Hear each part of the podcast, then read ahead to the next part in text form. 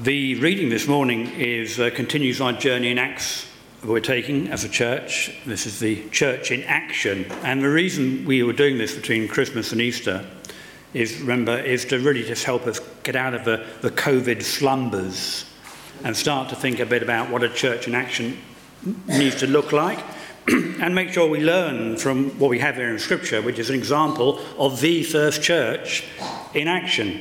And that's what we're doing today. We're continuing that journey. We're slightly out of sequence today as well, because I went away to see my son last week. So Lorraine did her one early, and I'm doing my one late, which means that Lorraine was in the latter half of chapter eight, and I'm in the beginning of chapter eight. But that aside, we're doing fine. We're doing fine. So the reading this morning comes from chapter eight, verses nine to twenty-five. Now, for some time, a man named Simon had practiced sorcery in the city and amazed all the people of Samaria. He boasted that he was someone great, and all the people, both high and low, gave him their attention and exclaimed, "This man is a divine power, known as the Great Power." And they followed him because he had amazed them for a long time with his magic.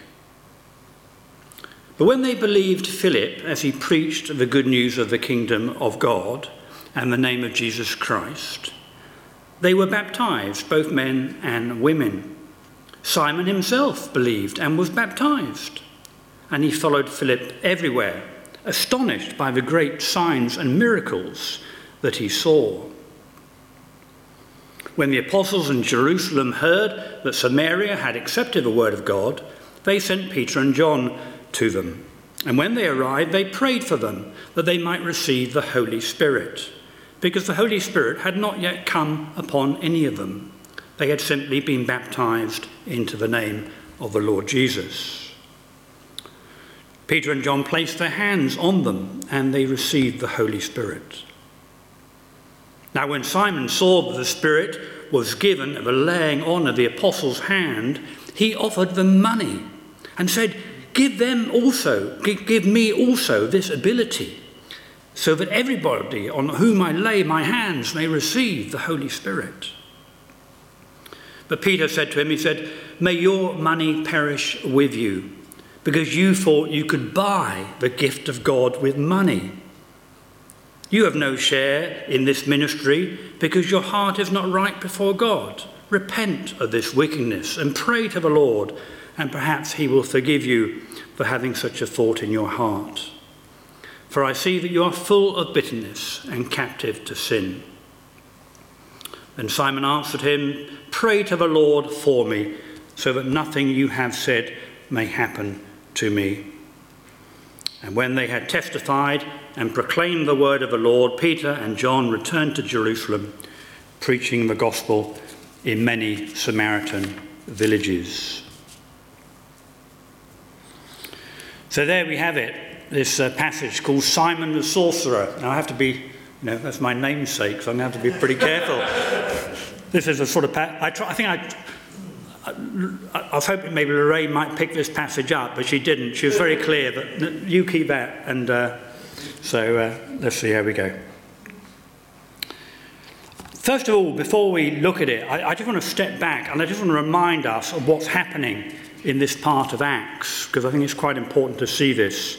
So I apologise if there's any duplication for what Lorraine may have said last week. If we go back to chapter seven, chapter before, chapter seven records Stephen's speech to the Sanhedrin, if you remember, the Jew- Jewish ruling council, a speech that so inflames their rage that it ends up with him being stoned to death for what he has said, making him the church's first martyr. A martyr, someone who was willing to choose death rather than deny their faith. Stephen's, Stephen's faith in Jesus was clearly more precious to him even than life. And following that event, the church in the, this, this part of the book of Acts, has, which has initially been gathered together, as it were, around the Holy Spirit and the work and the apostles and whatever around Pentecost, is now scattered into the, to the four winds, as it were, by persecution, We read at the first verse of chapter eight, "On that day a great persecution broke out against the church in Jerusalem, and all except the apostles were scattered throughout Judea and Samaria."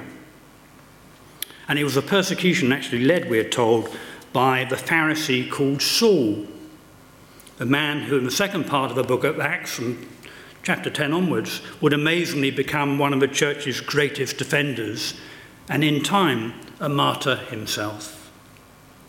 But it's right at this pivotal point, and, and as it were, if you look at the book of Acts, there's a, almost like a hinge at this part in, in, cha- in, in chapter ten, really. It's a hinge.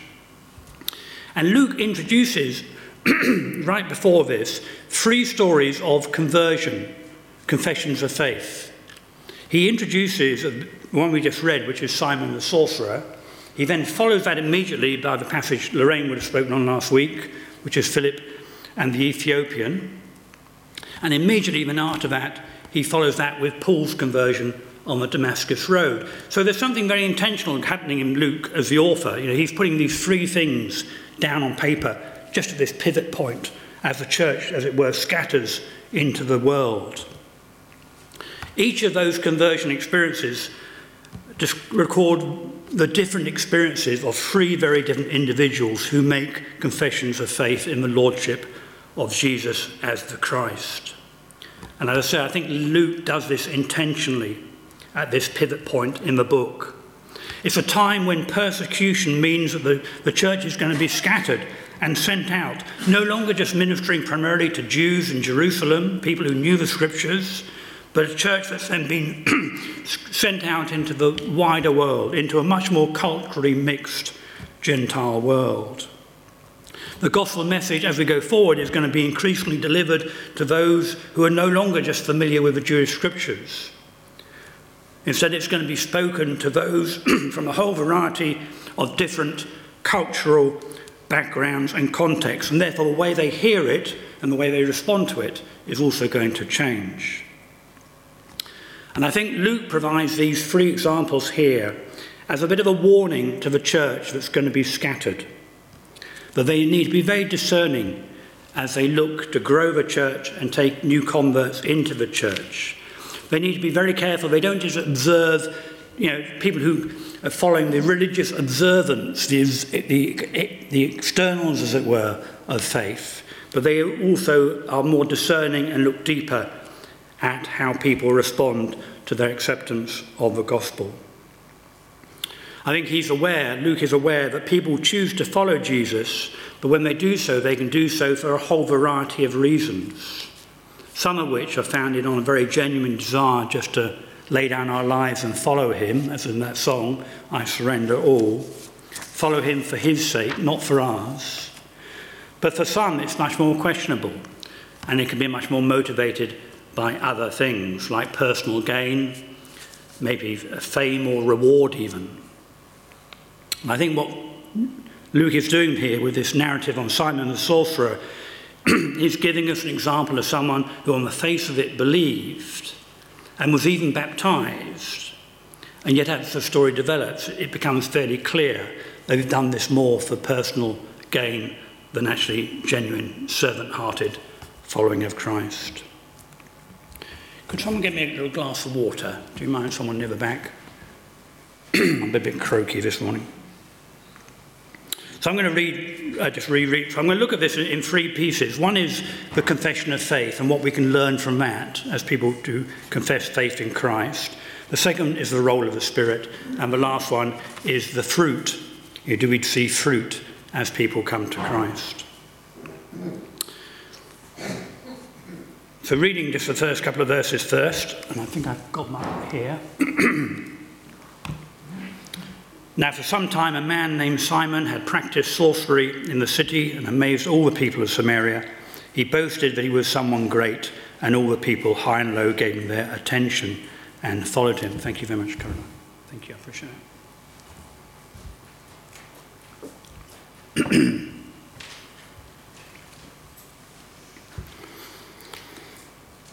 "But when they believed Philip, as he preached the good news of the kingdom of God and the name of Jesus Christ, they were baptized, both men and women. Simon himself believed and was baptized also." Now, it's a very common theme, I think, in Scripture, that whenever God sows true believers into the church, then Satan isn't very far behind sowing his counterfeits too. I think Jesus' teaching of the parable of the weeds in Matthew thirteen makes that very point. And it's also something, as we look at the New Testament, we see it from John the Baptist, obviously, in, and of Jesus' ministry, and also the ministry of Paul. There's always this war, as it were, going on in this sense. The apostles Peter and John, who came down then to join Philip in Samaria, uh, pick the, this up in their own writings. First Peter five, verse eight, Peter says, "Be controlled and alert, self-controlled and alert. Your enemy, the devil, prowls around like a roaring lion looking for someone to devour." And John, in one of his letters, in Second John, wrote, "Many deceivers who do not acknowledge Jesus Christ as coming in the flesh have gone into the world." You know, Peter describes the enemy as a hungry lion, as it were, prowling around looking to devour. And maybe when that approach fails, John describes him more as a serpent, someone who comes in seeking to pretend what they are not. And I think in this story we have this morning, Satan's tool in this case was this highly charismatic sorcerer named Simon. Maybe more the serpent than a lion. Someone who worked evil in the church from the inside out. The word in verses nine and eleven, which is translated amazed, means like astounded, confounded. And the people were amazed at the things that Simon did. And they believed what he was doing, but he was almost godlike. But Simon used his magic to magnify himself. He used his sorcery to glorify himself. But when Philip returns up on the scene, regardless of Simon's miracles, it seems that Philip, Philip, as he declares the gospel message, people come across to him, and Simon is included in that and is baptized. But I think we need to just reflect maybe on his motives and how that might also reflect into the church today. If you think about our current contacts, we're always delighted when someone confesses faith in Christ. Quite rightly so. Quite rightly so. But I think we also need to sometimes temper our exuberance with wisdom and discernment. We need to be aware that a confession of faith can sometimes be superficial. It can sometimes be ill-informed or just premature. What we need to do here in this example, I think, is to test by asking another question. What was the basis of Simon's faith? And if we read the scripture there, his faith appears to be not so much on the word of God, as we saw, we'll see later with Philip and the Ethiopian eunuch, or it wasn't so much about Saul, who was stopped in his tracks, as it were, by the presence of Jesus himself. Instead, Simon seems to be more attracted by the miracles that he saw Philip perform, and he longs for the personal fame and the prestige and the celebrity status that that could bring him. There's no evidence in the scripture that Simon repented of or renounced his former way of life. Instead, he remained infatuated with the power and the prestige the miracles could bring him. Simon's confession of faith was not so much centered on Jesus, but on himself. His faith was more like that of the people of Jerusalem, who, who, witnessing our Lord's miracles, only asked him for more and for more. They focused on the miraculous and failed to look beyond them to Jesus and his true identity as the Christ. So Simon continues to follow Philip around, not so much to hear the word of God and grow in Christ, to live in the light and express it in his own life, but to just see the miracles and hopefully learn how they might be done by him.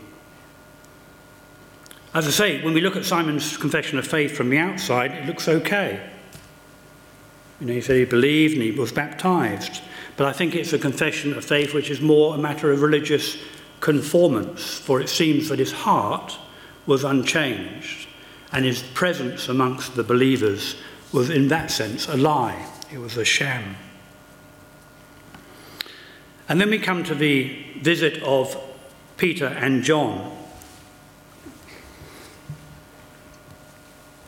When the apostles in Jerusalem heard that Samaria had accepted the word of God, they sent Peter and John to them. When they arrived, they prayed for them that they might receive the Holy Spirit, because the Holy Spirit had not yet come upon any of them. They had simply been baptized into the name of the Lord Jesus. Then Peter and John placed their hands on them, and they received the Holy Spirit. Now, it's important to note, obviously, that the Samaritans did not appear to have received the gift of the Holy Spirit when they first believed. This is one of the only passages of Scripture where it seems that it was necessary for two of the apostles, Peter and John, to come from Jerusalem to put their hands on the converts in order to, as it were, impart to them the gift of the Spirit. And we might wonder by that and be puzzled by it. But one way I look at that and understand it is that in this situation, which is this unique pivot point of the, the church, as it were, moving out of Jerusalem into the world, God wanted to keep the Samaritan believers united with the church in Jerusalem. If you think about it, Jesus had given Peter the keys of the kingdom, which meant that Peter had the privilege of, of it were, opening the door of faith to others, as is recorded in uh, in Pente- uh, Pentecost in, Act, or, or in Acts. He does also now this same deed to those in Samaria, and later in Acts chapter ten, he opens that door of faith to the Gentile world as well, starting with the centurion Cornelius and his family. So Acts, although it contains examples where the Holy Spirit is given before baptism, here the Spirit is received only after uh, baptism and the laying on of hands. Now, some people argue from either perspective, but I think the thing to note is that one way or another, the reception of the Spirit and, and the, some fruit of the Spirit is a clear indication of authentic Christian faith and rebirth into his name. The gift of the Spirit equips us for a life following Jesus, and the reception of that gift only becomes verified, is only discerned as we observe what follows in an individual's life. It isn't just our confession of faith and going through religious processes, as it were.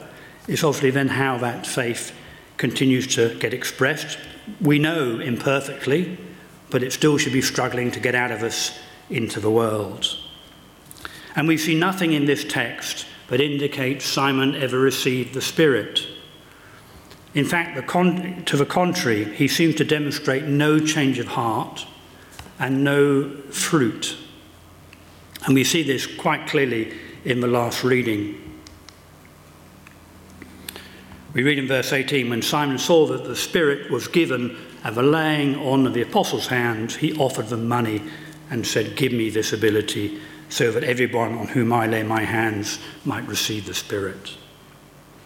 The wickedness of Simon's heart was fully revealed. His motives became clear. And that was revealed by the ministry of the two apostles. He only wanted to perform miracles. He wanted the power. He wanted the celebrity status of conveying the gift of the Spirit onto others. He wanted to own it. But Peter's words to Simon give every indication that Peter did not see Simon as a converted man. He said to him, "May your money perish with you, because you thought you could buy the gift of God with money.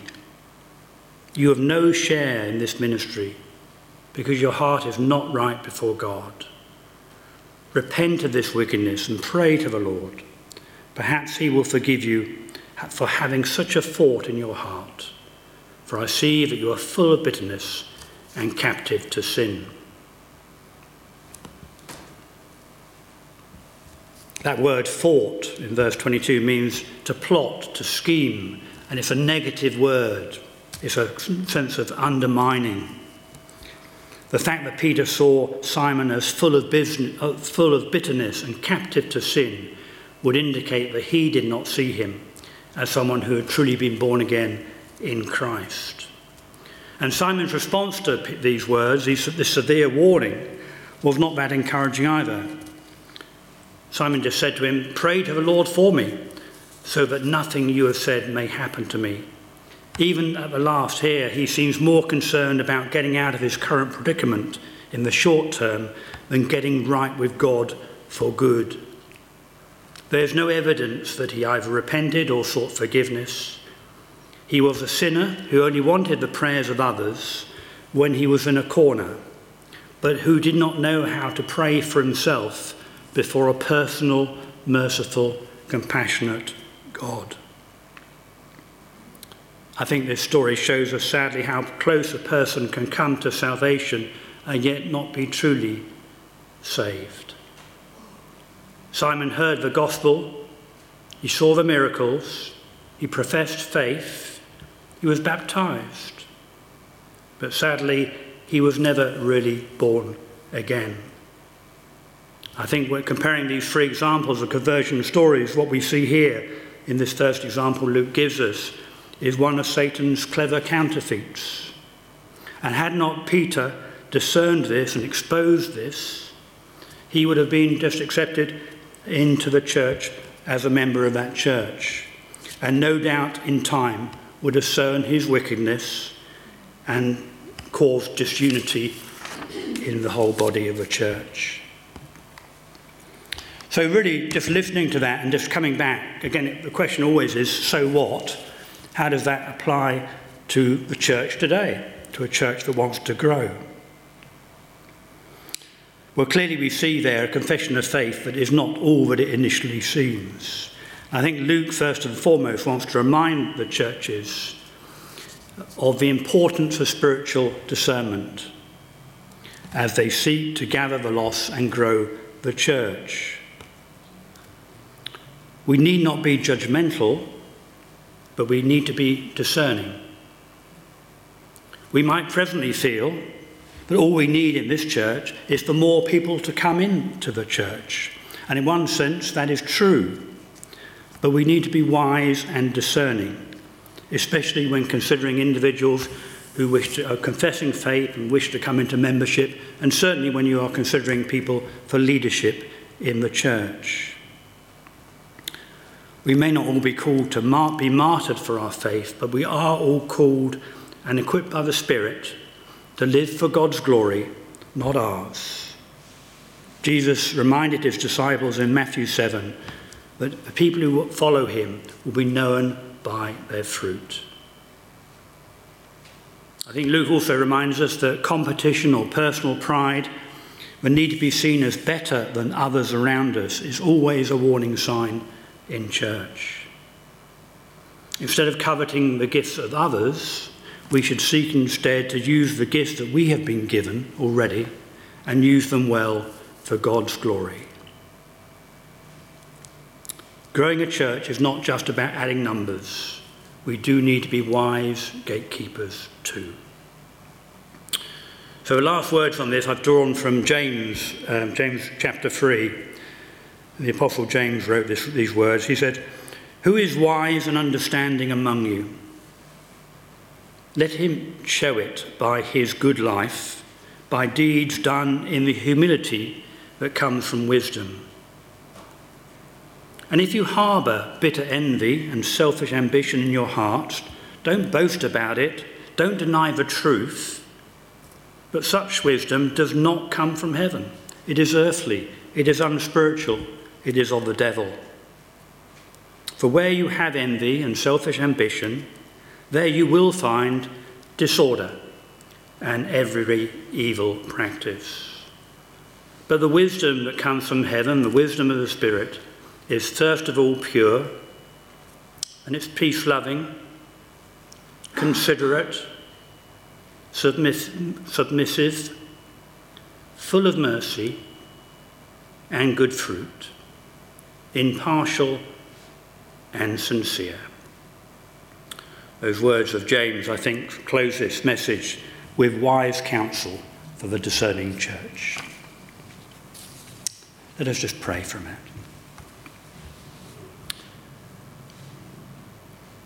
Father, we want to thank you for the church that is gathered here this morning, and we recognise that you welcome everybody into your midst. And Lord, we just thank you for your Spirit that is so merciful and compassionate and open to us all. Lord, build